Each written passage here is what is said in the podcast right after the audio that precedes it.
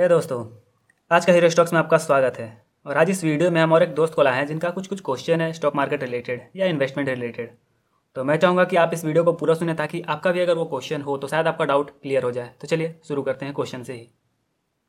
भाई, मैं ये पूछना चाहता हूँ, बिना किताब पढ़े और बिना जानकारी के हम कुछ पैसा बना सकते हैं स्टॉक मार्केट से? अगर आपको कोई चीज़ सीखने में इंटरेस्ट नहीं है तो सबसे अच्छा ऑप्शन तो रहेगा कि अगर आप फिर भी स्टॉक मार्केट में इन्वेस्टिंग करना चाहते हैं तो सबसे अच्छा ऑप्शन रहेगा कि आप इंडेक्स में जाके इन्वेस्ट करें। इंडेक्स बेसिकली कहने का मतलब है कि देश का सबसे बड़ा तीस कंपनी या पचास कंपनी का इंडेक्स को मैं बोल रहा हूँ। उसमें दिमाग लगाने का कोई ज़रूरत नहीं है। देश का इकोनॉमी जिस रेट से बढ़ेगा लगभग उसी रेट से ये सब बढ़ता है। कैसे वो हम एक्सप्लेन के साथ समझा सकते हैं, लेकिन उससे वीडियो बहुत ज़्यादा लंबा हो जाएगा। बेसिकली बस यही बोलेंगे कि अगर आपको कुछ भी नहीं आता है, कुछ भी सीखने मन भी नहीं है, तो जाइए इंडेक्स खरीदिए, आराम से बैठा रहिए। क्योंकि जितना भी म्यूचुअल फंड है, चाहे कोई भी म्यूचुअल फंड हो ना, अस्सी परसेंट म्यूचुअल फंड इस इंडेक्स को बीट नहीं कर पाता है। जब अस्सी परसेंट म्यूचुअल फंड बीट नहीं कर पा रहा है इंडेक्स से, तो बेटर होगा कि इंडेक्स में जाकर इन्वेस्ट करें। क्योंकि आप बीस परसेंट को खोजने जाइएगा, उसके लिए आपको मेहनत करना पड़ेगा। तो बेटर होगा कि आप इंडेक्स में इन्वेस्ट कीजिए, आप आराम से खुश रहिएगा। और एक सवाल ये है कि एक डेमो टाइप से बता दीजिए ना कि मतलब इंडेक्स खरीदने में कितने पैसे की ज़रूरत पड़ती है एटलीस्ट मिनिमम, और हम उसको कहाँ पर जा कर के इन्वेस्ट करने से होगा। मतलब बहुत सारा ऐप है, तो इंडेक्स को हम खरीदेंगे तो कैसे, किस तरह से, कहीं ब्रोकर का ज़रूरत पड़ेगा क्या? मतलब एक बेसिक आइडिया हमको दे दीजिए। इंडेक्स को अगर ख़रीदना है तो एक आप म्यूचुअल फंड की तरह ही खरीद सकते हैं डायरेक्ट उसका ऐप में जाके। जैसे कोई भी कंपनी का ऐप होता है, जैसे एस बी आई का ऐप हुआ या कोई और कंपनी का एच डी एफ सी का ऐप हुआ, उसके थ्रू आप डायरेक्ट इंडेक्स फंड में इन्वेस्ट कर सकते हैं। लेकिन एक चीज़ हम और बोलना चाहेंगे, शायद हम छूट गया थोड़ा आंसर बताने में, कि इंडेक्स फंड का ही छोटा रूप होता है ई टी एफ, जिसको एक्सचेंज ट्रेडेड फंड कहते हैं। दोनों सेम जगह पैसा लगाया है, सेम जगह। इंडेक्स फंड एक आदमी चला रहा है और वो पैसा लगा रहा है तीस कंपनी में, और ई टी एफ जो है वो भी पैसा लगा रहा है उसी तीस कंपनी में। दोनों में अंतर सिर्फ इतना रहता है कि E T F directly market में ओपन ट्रेड खरीद बिक्री होता है। अगर आप चाहे मार्केट ओपन है तो खरीद सकते हैं, अगर नहीं है तो आप खरीद नहीं सकते हैं। वही अगर इंडेक्स का बात करें तो इंडेक्स में आप अगर पैसा आज सुबह डालते हैं तो वो आज का जो डे खत्म होगा उसके बेसिस पे आपका काउंट होगा। जैसे एग्जांपल के लिए, अगर सौ रुपये पे आज डे सौ रुपये आप इन्वेस्ट किए, अब मान लेते हैं कि दिन खत्म होता है, उसमें उसका वैल्यू जो भी आप खरीदे थे म्यूचुअल फंड, उसका value N A V change कर जाता है। तो आपका जो सौ रुपये है वो चेंज कर जाएगा वैल्यू। अगर नहीं समझ में आया तो बस इतना समझिए कि थाउजेंड हंड्रेड या फाइव हंड्रेड का मल्टीपल में आप इंडेक्स खरीदेंगे। जबकि अगर आपको ई टी एफ खरीदना है, डायरेक्ट मार्केट से खरीदना है, वही इंडेक्स है, सेम है, कोई अंतर नहीं है। अगर मार्केट से डायरेक्ट खरीदना है तो आप एक स्पेसिफिक नंबर ऑफ अमाउंट, क्या बोले, एक तरीके से एक सौ उनतीस रुपये एक सौ तीस रुपये हिसाब से आप खरीद सकते हैं। ऐसा नहीं कि आपको सौ का मल्टीपल में मिलेगा या पाँच सौ का या हज़ार का। तो हम यहाँ बात करते हैं आपको खरीदना कैसे है। तो सबसे पहले तो आपको डीमेट अकाउंट चाहिए। अगर आपका डीमेट अकाउंट है, अगर आपको नहीं पता डीमेट अकाउंट, तो जान लीजिए कि आप डायरेक्ट स्टॉक्स नहीं खरीद सकते कहीं किसी भी कंपनी का। तो आप जब स्टॉक्स नहीं खरीद सकते तो आप ई टी एफ भी नहीं खरीद सकते। तो सबसे पहले तो आपका डीमेट अकाउंट होना जरूरी है। जब आप डीमेट अकाउंट खुलवा लिए तब आप जाइए और सर्च कीजिए, जो भी जो भी है, निफ्टी बी या Nifty E T F B Nippon, ऐसा करके टाइप कीजिए। निफ्टी का बेसिकली आपको ई टी एफ खरीदना, तो वहाँ निफ्टी ई टी एफ अगर आप लिखिएगा तो वहाँ पूरा का पूरा लिस्ट आ जाएगा। तो मेरा रिकमेंडेशन रहेगा कि Nippon Nifty E T F B है एक, आप चाहिएगा चेक कीजिएगा तो आपको पता चल जाएगा। उसका वैल्यू लगभग एक सौ पचास साठ के आसपास होगा, तो उसका मल्टीपल में आप खरीद सकते हैं। और हम इसी का नाम इसीलिए ले रहे हैं, इसका नाम केवल इसीलिए ले रहे हैं क्योंकि इसका जो एक्सपेंस रेशियो है सबसे कम है, जीरो पॉइंट जीरो फाइव। मतलब अगर आप सौ रुपये इन्वेस्ट किए हैं तो आपका पाँच पैसा टैक्स कटेगा, मतलब टैक्स नहीं, एक्सपेंस रेशियो कटेगा, चार्ज कटेगा। वही अगर आप म्यूचुअल फंड का देखें तो जब भी आप सौ रुपये इन्वेस्ट करते हैं तो आपका लगभग एक से दो रुपये के आसपास टैक्स कटता है। तो मार्जिन आपको पता चल रहा है जीरो पॉइंट जीरो फाइव, और कहाँ एक रुपया या दो रुपया काफ़ी ज़्यादा है। तो बेटर होगा कि आप ई टी एफ के पास जाए, डायरेक्ट मार्केट से खरीदें। तो आपको थोड़ा लगता है कि ठीक है, मार्केट डीमेट अकाउंट नहीं खोलना चाहते, तो आप डायरेक्टली जो भी फंड है, जैसे एस बी आई है या एक्सिस है, उसका फंड में जाइए, वहाँ आपको इंडेक्स फंड मिल जाएगा। उसका फंड में जाइए कहने का मतलब है उसका ऐप में जाइए, उसमें आपको इंडेक्स फंड खरीदने का ऑप्शन मिल जाएगा। वहाँ से आप डायरेक्टली भी खरीद सकते हैं। हाँ, थोड़ा सा आपको एक्सपेंस रेशियो ज़्यादा पे करना पड़ेगा, वो हो सकता है कि zero point three four percent हो, लेकिन ओवरऑल अगर देखें तो म्यूचुअल फंड से कम होगा, लेकिन ई टी एफ से थोड़ा सा ज़्यादा होगा। और बेसिकली वो मल्टीपल में मिलेगा हमेशा, हंड्रेड का, फाइव हंड्रेड का, थाउजेंड का, इस तरीके का मल्टीपल में मिलेगा। जबकि ई टी एफ मिलेगा one twenty nine one thirty one fifty, तो मार्केट जिस तरीके से उसको वैल्यू करेगा उसके हिसाब से आपको मिलेगा। होप आपको क्लियर हुआ होगा सारा कुछ। अगर कोई क्वेश्चन है तो फिर से पूछ सकते हैं अगर नहीं समझ में आया तो। इसका मतलब ये हुआ कि यदि हम डायरेक्ट इंडेक्स खरीदेंगे तो लगभग दस हज़ार का आसपास में हमको इन्वेस्ट करना पड़ेगा, और यदि हम ये मार्केट से खरीदते हैं ई टी एफ जो बोल रहे हैं, सो उसमें मतलब हम हज़ार पाँच सौ का भी खरीद सकते हैं ना? दोनों में आप खरीद सकते हैं वैसा, हज़ार पाँच सौ का ही। इंडेक्स में इंडेक्स अगर आपको खरीदना है तो आप इंडेक्स को डिपेंड करता है किस फंड का है। अगर वो सौ का मल्टीपल लेता है, जैसे एटीएम से सौ का नोट है तो सौ का नोट निकल जाएगा। कुछ उसी तरीके का अगर वो सौ रुपया चाहता है कि ठीक है सौ रुपया को मेरा में इन्वेस्ट करे, तो सौ का मल्टीपल में भी आप उसको पैसा दे सकते हैं, सौ रुपया भी, पाँच सौ रुपया भी, हज़ार रुपया भी इंडेक्स में। लेकिन ईटीएफ में आपको स्पेसिफाइड नंबर ऑफ वैल्यू देना होगा, मतलब जैसे एक सौ उनतीस रुपया उसका वैल्यू हो सकता है तो आपको एक सौ उनतीस रुपये दे के उसको खरीदना होगा डायरेक्ट मार्केट से। दोनों में लगभग सेम है, दोनों लगभग सौ डेढ़ सौ रुपये के आसपास ही चलता है। ऐसा नहीं है कि आपको ईटीएफ चला जाएगा बारह हज़ार पंद्रह हज़ार, जैसे इंडेक्स बेसिकली अभी आपको साठ हज़ार में दिख रहा है इंडिया का जो मेजर इंडेक्स है, लेकिन उसको इस फॉर्मूले से तोड़ा जाता है कि उसका वैल्यू गिरा के सौ रुपये डेढ़ सौ रुपये के अवेलेबल कराया जाता है ताकि आम आदमी भी उस पर इन्वेस्ट कर सकें। तो साठ हज़ार रुपये किसके पास है अभी। जी जी जी समझ में आ गया। देखते हैं आज हम ट्राई करते हैं लगाने का, क्योंकि उतना हम पहले मैं यही सोच रहा था कि इंडेक्स में हमको इन्वेस्टमेंट करने के लिए एटलीस्ट कम से कम पंद्रह हज़ार रुपया होना चाहिए, ये सब हमारे दिमाग में चल रहा था। लेकिन अब हमको समझ में आ गया कि हज़ार रुपये में भी मैं इंडेक्स को खरीद सकता हूँ। तो होप मैं ट्राई करूँगा दोस्त, धन्यवाद समझाने के लिए। ठीक है, हम खोल करके देख रहे हैं। जैसे कि मैंने ग्रो अप इंस्टॉल किया है, तो इसमें आप बोल रहे थे कि निप्पो निफ्टी बी वाला सर्च करने के लिए, तो सर्च किया, मैं आ गया। देखिए इसमें एक सौ अट्ठासी रुपया चौदह पैसा का प्राइस चल रहा है। ठीक है, तो यदि हम इसमें लगाते हैं तो मान लीजिए कि एक सौ अट्ठासी वाला कभी एक सौ नब्बे एक सौ पंचानवे चला गया, तो यदि हमको निकालना रहे या फिर हम कैसे जानेंगे कि मेरा बढ़ रहा है कि घट रहा है, कि लॉस में जा रहे हैं कि हमको प्रॉफिट हो रहा है, ये सब चीज़ भी तो होता होगा। सबसे पहला बात कि एक सौ अट्ठासी रुपये का मल्टीपल में अभी आप खरीद सकते हैं जो प्राइस चल रहा है। जैसा कि आप बोले थे कितना का मल्टीपल में हम खरीद सकते हैं, जैसा आप बोले थे कि हम दस हज़ार डायरेक्ट इन्वेस्ट कर सकते हैं या कम करें, तो एक सौ अट्ठासी रुपये अगर आपके पास है तो आप डायरेक्टली जाके खरीद सकते हैं। हाँ, थोड़ा सा आपको टैक्स देना पड़ सकता है zero point zero five percent जो एक्सपेंस रेशियो है। ठीक है, अब जहाँ तक बात रहा आपका प्रॉफिट या लॉस का, तो सबसे पहला बात कि आपको भरोसा करना पड़ेगा देश पे कि देश छः परसेंट सात परसेंट से ग्रो करेगा। तो जब देश छः सात परसेंट से ग्रो करेगा तो आपका जो पैसा होगा वो लगभग बारह तेरह परसेंट से ग्रो करेगा, क्योंकि इन्फ्लेशन भी लगभग छः सात परसेंट होता है। तो दोनों को जोड़ दे तो जितना इन्फ्लेशन प्लस देश का रेट ऑफ रिटर्न रहेगा उतना रिफ्लेक्ट होगा इंडेक्स में। तो अब अब आप सोचिएगा कि हम एक सौ अट्ठासी में लगाएं, एक सौ पंचानवे में बेच के निकल जाएं। तो छोटा मोटा वैल्यू के लिए अगर आपको इन्वेस्टमेंट करना है तो आप ट्रेडिंग कीजिए, बेटर होगा। okay. अगर आपको इन्वेस्टमेंट करना ही है तो लंबा देखिए, कम से कम पाँच साल कम से कम पाँच साल हम बोल रहे हैं, इसमें उसी पैसा को रखिए जो कम से कम आप पाँच साल तक छुए भी नहीं।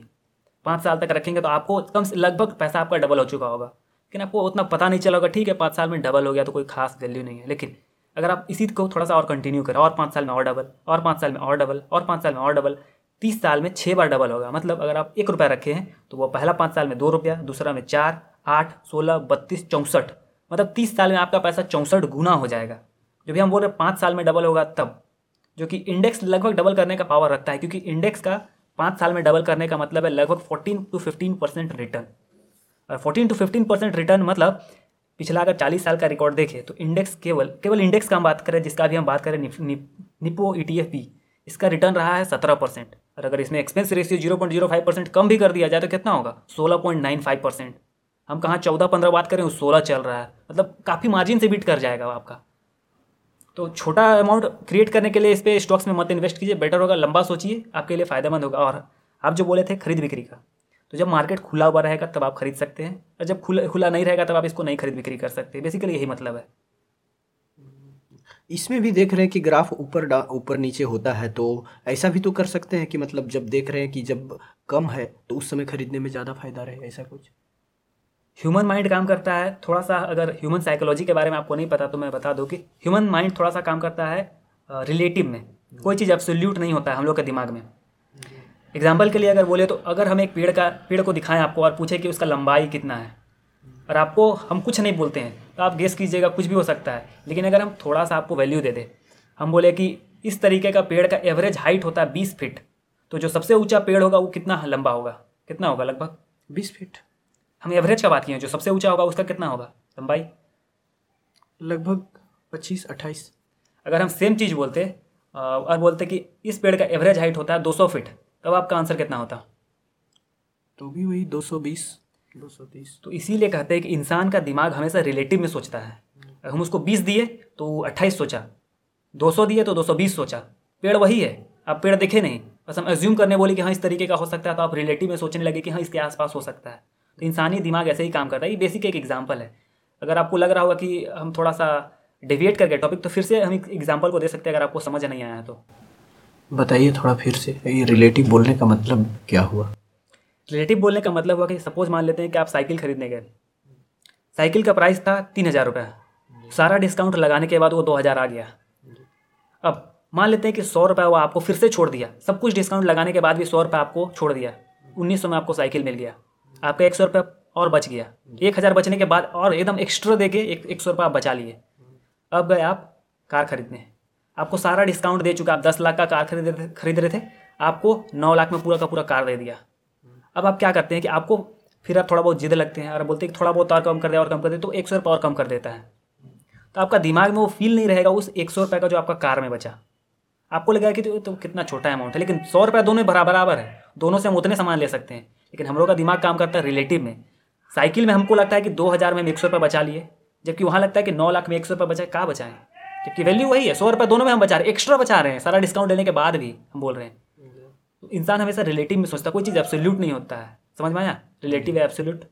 तो यहाँ पे जो आप बोले कि प्राइस ऊपर नीचे होता है, तो हम कभी नीचे खरीद लेते हैं, ऊपर ऊपर बेच देते हैं, तो ये प्रिडिक्ट तो कोई नहीं कर पाएगा। तो इंसान का ऐसा दिमाग इस तरीके से होता है ना कि हमेशा रिलेटिव में सोचने का कोशिश करता है कि हाँ चलो गिर गया है, मतलब उसका वैल्यू कहीं ना कहीं ऊपर था, हम लोग ऐसा सोचने का कोशिश करते हैं। ठीक है, रियल लाइफ में वो काम कर जाएगा कि पेड़ लंबा है या छोटा है, ठीक है वो काम कर सकता है, लेकिन अगर आप स्टॉक मार्केट में उसको अप्लाई कीजिएगा आपका पैसा डूब जाएगा, क्योंकि प्रिडिक्ट कोई नहीं कर सकता, हम लोग भविष्यवाणी नहीं कर सकते। हम लोग का दिमाग वैसे ही बना, हम लोग जा सोचेंगे ही सोचेंगे कि थोड़ा सा ज़्यादा या थोड़ा सा कम होगा तो हम खरीद के बेच दें, वो सोचेंगे ही सोचेंगे। जैसे एक एक हम फोटो देखे थे, और फोटो आप चाहे तो डायग्राम के थ्रू हम बना के दिखा सकते हैं।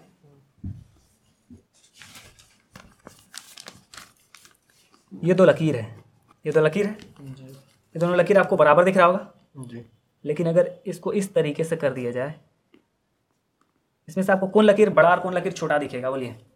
ये नीचे वाला हम दो लकीर खींचे हैं एकदम बराबर दिखा के खींचे कि हम दोनों बराबर लकीर खींचे हैं। अब हम दोनों में भी शेप बना के एरो दे दिए, एक में एरो पॉइंटिंग टूवर्ड्स बाहर की तरफ है, दो एक में दोनों एरो अंदर की तरफ है, ठीक है। अब हम पूछ रहे हैं कि कौन सा लकीर आपको बड़ा दिखेगा, कौन सा दिख रहा है आपको बड़ा? नीचे वाला, नीचे वाला। हम लोग आँख दिखेगा ही इसको बड़ा, हम लोग कुछ कर नहीं सकते हैं, लेकिन एक्चुअल में अगर नापिएगा तो बराबर है।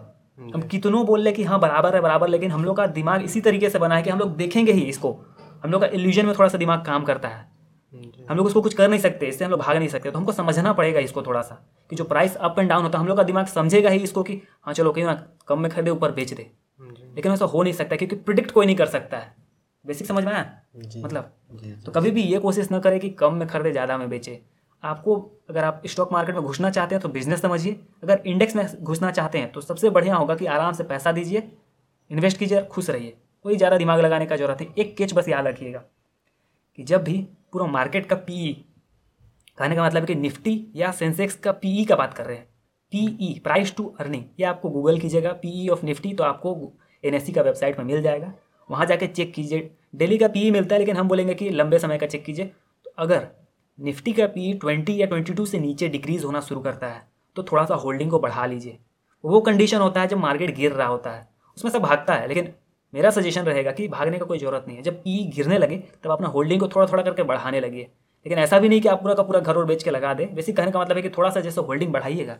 तो इंडिया का जो एवरेज पी अभी चल रहा है वो उन्नीस के आसपास चल रहा है एवरेज, और अभी का अगर मार्केट के हिसाब से बात करें सिक्सटी थाउजेंड पर जब मार्केट है, लगभग फिफ्टी एट थाउजेंड के आसपास जब मार्केट है, तो स्टॉक्स भी लगभग फोर्टी फोर्टी फाइव के पास चल रहा है। तो ऐसा नहीं है कि वो बहुत हाई वैल्यूएशन हम नहीं खरीदेंगे, कंटिन्यूस खरीदते रहिए, कितनों बड़का वैल्यू रहे पीई का कंटिन्यूस खरीदते रहिए, कोई उसमें भागने का जरूरत नहीं है। लेकिन जब ट्वेंटी या ट्वेंटी टू से नीचे गिरने लगे पीई तो थोड़ा सा होल्डिंग को बढ़ा लीजिए, थोड़ा थोड़ा करके बढ़ाना शुरू कीजिए, और टेन के आसपास आ जाए तो हम बोलेंगे कि थोड़ा और ज़्यादा बढ़ा दीजिए, बहुत ज़्यादा बढ़ा दीजिए हम बोलेंगे, क्योंकि नाइन से नीचे नहीं आ सकता है, आया नहीं है, आ नहीं सकता ऐसा तो हम नहीं बोल सकते, आ भी सकता है, लेकिन बेसिकली कहने का मतलब है कि वो जीरो नहीं हो सकता।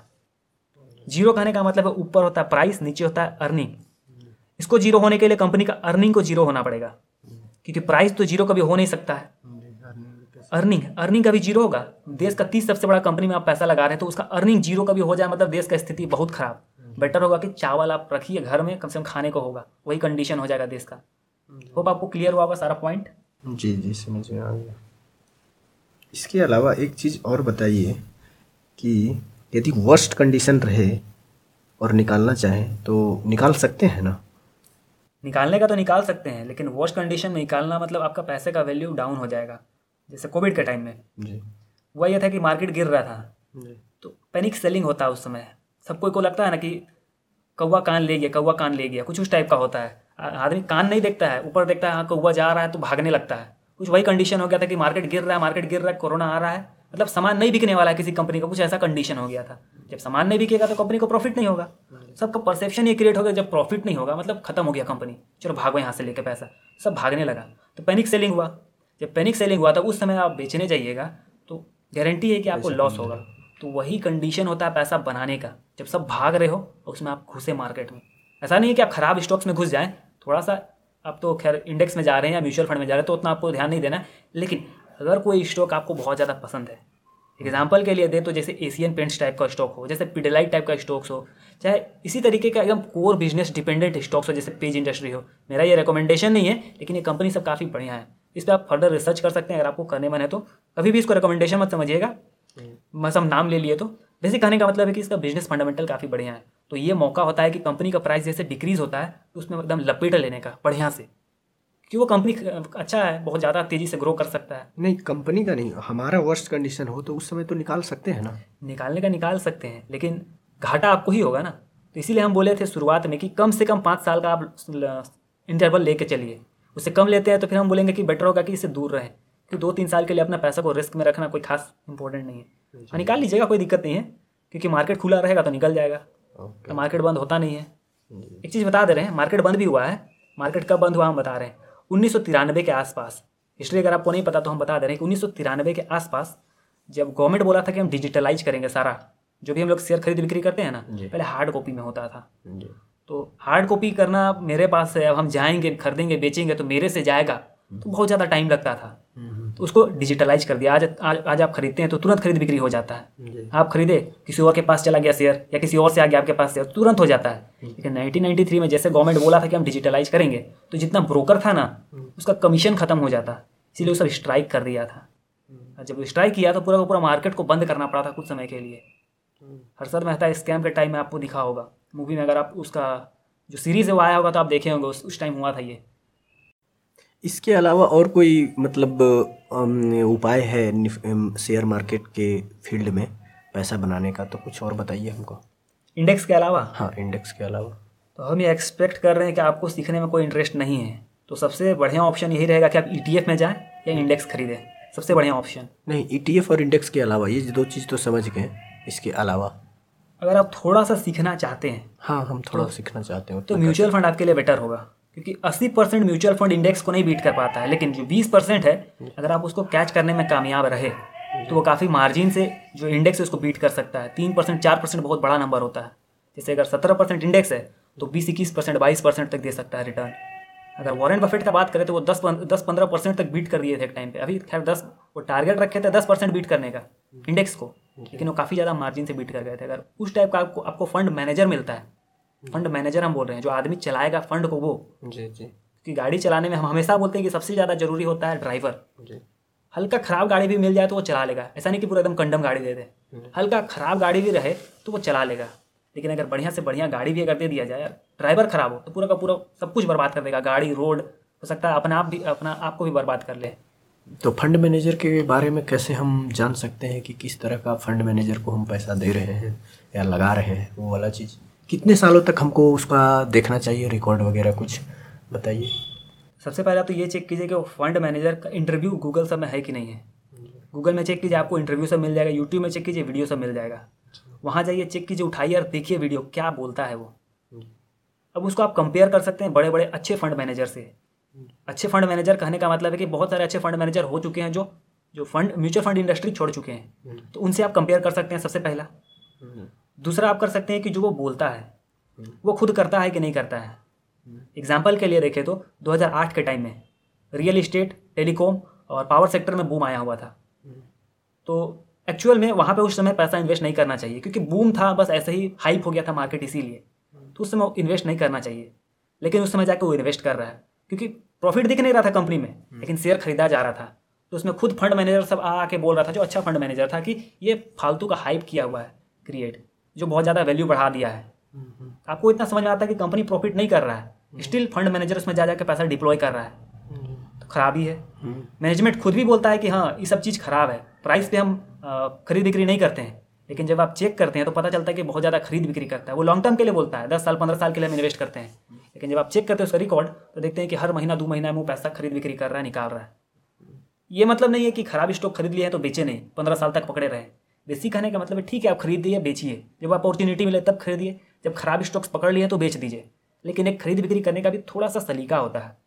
सलीका ये है कि ठीक है आप सौ रुपये का स्टॉक्स खरीदें, ओवरऑल आपका सौ रुपया ही है, तो आप कितना खरीद बिक्री कीजिएगा, तो कम से कम पंद्रह से बीस रुपये के आसपास का खरीद बिक्री कीजिएगा। हाँ। क्या पूरा का पूरा एकदम साठ सत्तर रुपये साल भर में एकदम निपटा दीजिएगा खरीद बिक्री करके, नहीं नहीं वो तो, तो एक्सपेंस रेशियो भी ज़्यादा देना पड़ेगा उसके चलते। ये सब कुछ कंडीशन है जो चेक करना पड़ता है, और ये ऑब्जेक्टिव टर्म नहीं है, पूरा का पूरा सब्जेक्टिव है। मतलब ये आपका परसेप्शन पर डिपेंड करता है कि आप क्या समझ रहे हैं। ऐसा नहीं कि हम बोल दें कि ठीक है कोई फंड मैनेजर तुरंत तुरंत खरीद बिक्री कर रहा है, उसको हटा, उसको नहीं खरीदना है, उसको नहीं लेना है, उसको हम फंड का पैसा नहीं देंगे क्योंकि बहुत खरीद बिक्री कर रहा है। हो सकता है कि उससे पहले कोई दूसरा फंड मैनेजर था, चेक करना पड़ेगा ना, वो अभी अभी आया है तो देख रहा है कि ये सब कंपनी के प्रॉफिट तो देगा नहीं, इसीलिए वो बेचने लगता है। ये सब कुछ कंडीशन होता है, तो पूरा सब्जेक्टिव है टर्म, तो आपको समझना पड़ेगा, उसको उसको निकाल करके खोल करके पढ़ना पड़ेगा, उसके बारे में जानना पड़ेगा, कंपनी के बारे में, उस फंड मैनेजर के बारे में। ये सब गूगल में आराम से मिल जाएगा। गूगल में हर चीज़ तो नहीं मिल सकता है, लेकिन हाँ ये बोल सकते हैं कि थोड़ा बहुत डेटा आपको मिल जाएगा। तो मेन चीज़ मान लीजिए यदि वो हाइड करके रखेगा कि जो चीज़ वो काम कर रहा है, जो इलीगल काम कर रहा है या तो फिर बार बार खरीद बिक्री कर रहा है, तो वो चीज़ यदि वो शोर करेगा ही नहीं तो फिर हम कैसे जानेंगे। खरीद बिक्री वाला तो आपको मिल जाएगा, वो सब मिल जाएगा, उसमें दिक्कत नहीं है। जो नहीं मिलेगा वो उसका पुराना डेटा सब नहीं मिलता है बेसिकली। एग्जाम्पल के लिए बहुत सारा फंड मैनेजर है जो अभी भी नया है, बारह तेरह में इंटर किया है, बहुत सारा फंड मैनेजर है, क्योंकि म्यूचुअल फंड इंडस्ट्री पाँच छः के बाद ही ग्रो करना शुरू किया है। बहुत सारा जो फंड मैनेजर है वो बारह तेरह के बाद का ही है। तो होता क्या है कि उसके पहले का डेटा खोजेगा तो मिलेगा नहीं क्योंकि था नहीं। मान लेते हैं कि अगर दो हज़ार पंद्रह बारह तेरह में वो ज्वाइन किया भी, शुरुआत का डेटा में वो एनालिस्ट की तरह काम किया होगा, छोटा मोटा पोस्ट में होगा। तो आपको ऐसा नहीं कि हर डेटा मिल जाएगा, क्योंकि एनालिस्ट के पोस्ट पे था तो ऐसा जरूरी नहीं कि उसको डिसीजन लेने में सहयोग किया होगा कुछ। हाँ ठीक है कुछ कुछ काम किया होगा, तो उसके बेसिस पे आप थोड़ा बहुत जज कर सकते हैं। इंसान को जज करने के लिए ऐसा नहीं है कि आपको उसके बारे में पूरा जानना है।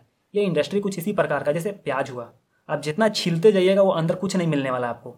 तो आपको समझना पड़ेगा कि हाँ ठीक है क्या सही है क्या गलत है, कौन सही कर रहा है कौन गलत कर रहा है, ये आपको समझना पड़ेगा, परसेप्शन क्रिएट करना पड़ेगा। सब डेटा आपको इंटरनेट में नहीं मिलेगा, थोड़ा सा कहानी आपको बिल्डअप करना है।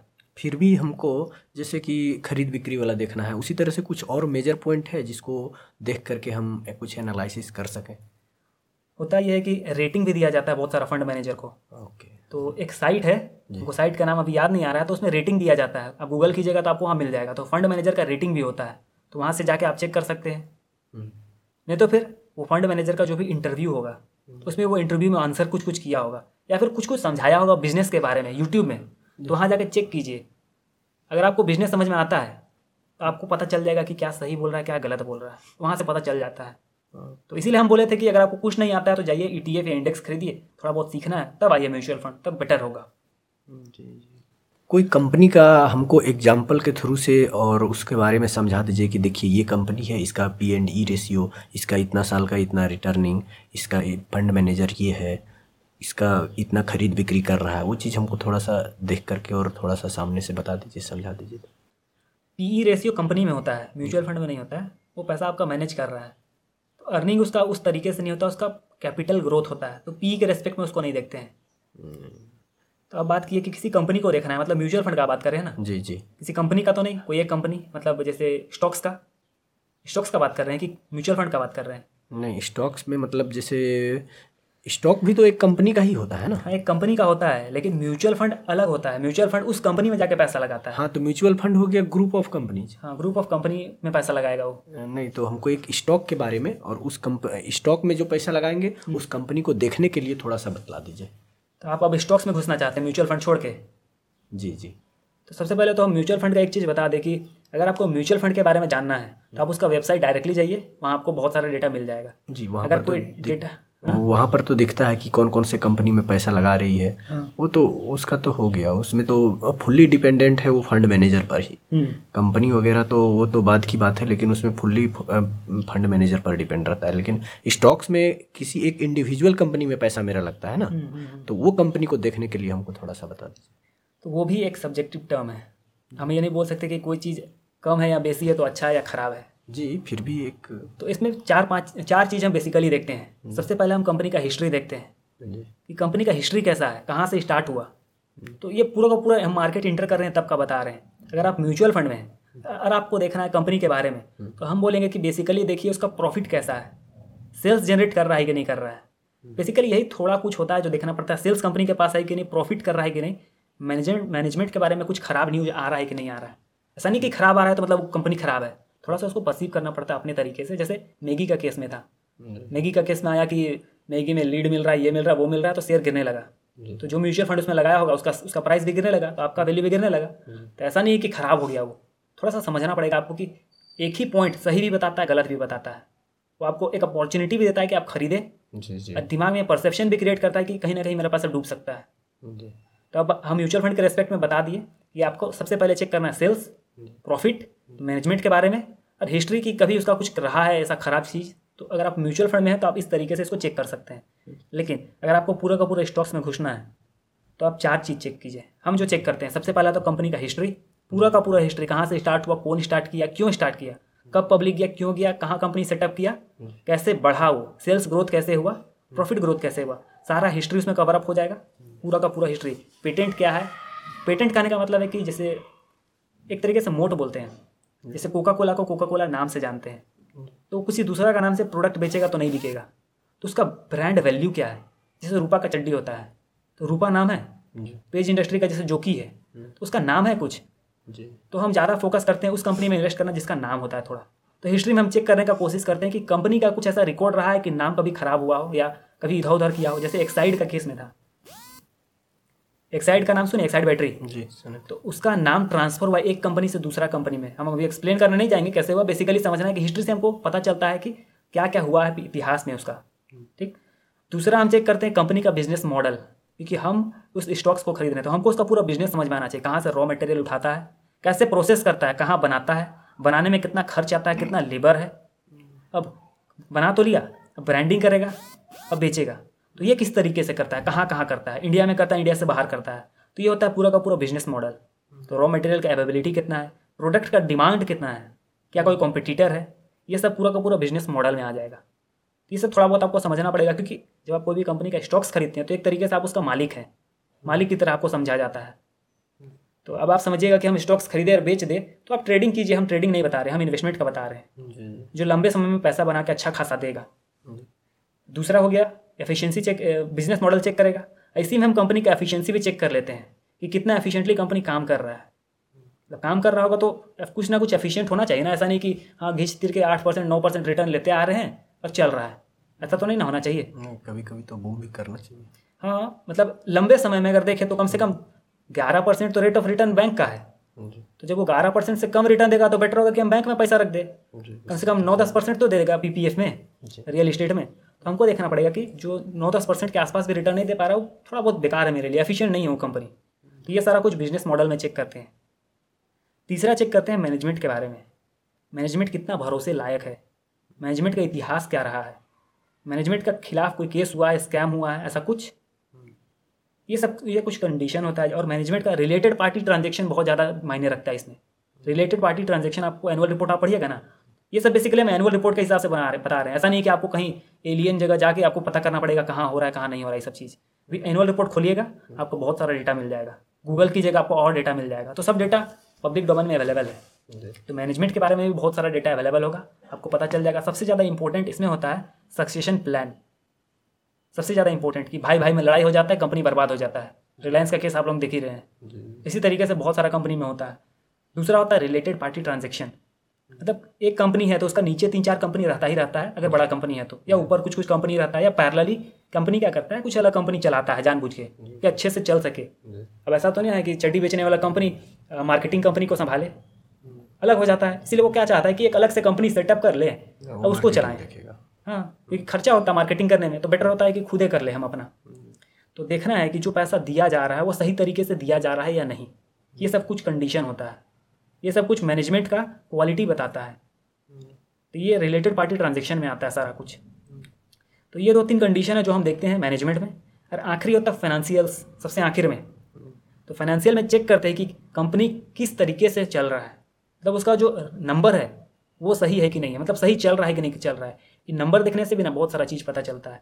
ये तीन कंडीशन हो सकता है झुटला दिया जाए, लेकिन नंबर कभी झूठ नहीं बोलता है, नंबर घूम फिर के सही बता ही देगा, इसीलिए हम सबसे आखिर में नंबर को चेक करते हैं। समझ में आया चारों चीज़। नहीं, नंबर वाला थोड़ा सा फिर से बताइए, नंबर में क्या चेक? नंबर में चेक करते हैं कि कंपनी प्रॉफिट कर रहा है तो कैश आ रहा है कि नहीं आ रहा है। जैसे प्रॉफिट किया सौ रुपया, अब कैश आ रहा आ ही नहीं रहा है, कैश जीरो हो गया। ऐसा भी होता है ना, कंपनी ऐसा जरूरी तो नहीं है कि साबुन टाइप का बेच रहा हो, प्रोडक्ट बेचता है जो तीन तीन साल चार चार साल तक पेमेंट करना पड़ता है। जैसे गाड़ी का ही देख लीजिए, गाड़ी खरीदते हैं तो तीन साल में पेमेंट होता है, चार साल में पेमेंट होता है। अब ऐसा थोड़ी कि कंपनी से माल निकला अब बिक गया लिख दे हम, तो पहले स्टोर जाएगा, स्टोर में रहेगा, फिर बिकेगा, उसके बाद भी बिकता है। तो क्या कहते हैं, ईएमआई पर बिकता है। हाँ, तो उसका मंथली मंथली पैसा आता है। तो देखना है कि जो प्रॉफिट हो रहा है सच में प्रॉफिट हो रहा है कि नहीं हो रहा, हाथ में कंपनी का कैश जा रहा है कि नहीं जा रहा है, ये देखना पड़ेगा। उसका देखेंगे कि सैलरी कितना दे रहा है, सैलरी अगर ज़रूरत से ज़्यादा दे रहा है तो खराबी है। ऑडिटर को अगर सैलरी ज़रूरत से ज़्यादा दे रहा है तो खराबी है। अब कंपनी बोलता है कि मेरा रिटर्न ऑन इक्विटी तीस परसेंट है, तैंतीस परसेंट है, और ऑडिटर को पैसा दे करके उतना लिखा। हाँ, और अब एनुअल रिपोर्ट चेक करते हैं तो पता चलता है कि ऑडिटर बोलता है कि हमको तो ढंग से चेक करने देता नहीं है, ढंग से पुराना डेट क्लियर नहीं कर रहा है। ये चीज़ हम देखे थे जमुना ऑटो का, जमुना ऑटो, हाँ शायद जमुना ऑटो नहीं, कोई एक कंपनी था शायद जमुना ऑटो का ही, हम दो हज़ार पंद्रह सोलह का जब चेक कर रहे थे एनुअल रिपोर्ट तो हमको उसमें ऑडिटर के बारे में मिला कि ऑडिटर बोल रहा था कि कंपनी दो तीन साल मतलब कुछ साल से पेमेंट नहीं कर पा रहा अपना कर्जदार को, कुछ प्रॉब्लम हो रहा है।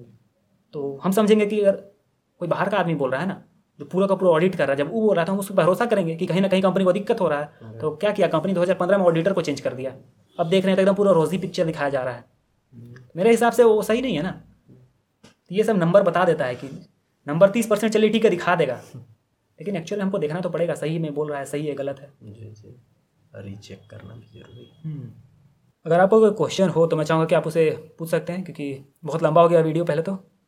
ठीक है, आज के लिए बस इतना ही, फिर हम कंसल्ट में रहेंगे आपके, और जो कुछ भी होगा तो फिर हम फिर से पूछेंगे आपसे। हे दोस्तों, आखिरी में कुछ लास्ट पॉइंट मैं ऐड करना चाहूँगा कि मैंने एक कोर्स क्रिएट किया है बेसिकली अबाउट फाइनेंस। उसमें मैंने सारा कुछ जो कुछ मैंने अभी बताया आपको ये सब कुछ इंक्लूडेड है उसमें। तो अगर आपको ये वीडियो पसंद आता है तो मुझे आशा है कि आपको वो कोर्स भी पसंद आएगा। उस कोर्स का लिंक मैंने डिस्क्रिप्शन में दे दिया है, आप चाहे तो यहीं से डायरेक्टली जाके उसमें लॉगिन कर सकते हैं और कोर्स डायरेक्टली स्टार्ट कर सकते हैं। ठीक है दोस्तों, अगर आपको भी यहाँ जो डाउट था वो क्लियर हुआ होगा तो मैं चाहूँगा कि आप उसे कमेंट में जरूर लिखें। अगर कोई डाउट भी है तो मैं चाहूँगा कि आप कमेंट में लिखें ताकि मैं उसको आंसर कर सकूँ। अगर आपने वीडियो को लाइक नहीं किया तो सबसे पहले तो मैं चाहूँगा कि आप इसे लाइक कर दें और सब्सक्राइब जरूर कर लें, और बेल रिंग है उसको जरूर क्लिक करें, क्योंकि अगला जो मैं वीडियो बनाऊंगा उसका अगर आपको नोटिफिकेशन नहीं जाएगा तो शायद आपका जो डाउट है जो डाउट होने वाला है वो शायद क्लियर ना हो। इसलिए मैं चाहूँगा कि आप इसे लाइक कर दें और सब्सक्राइब भी कर लें, और मेरे वीडियो में आखिर तक बने रहने के लिए धन्यवाद दोस्तों।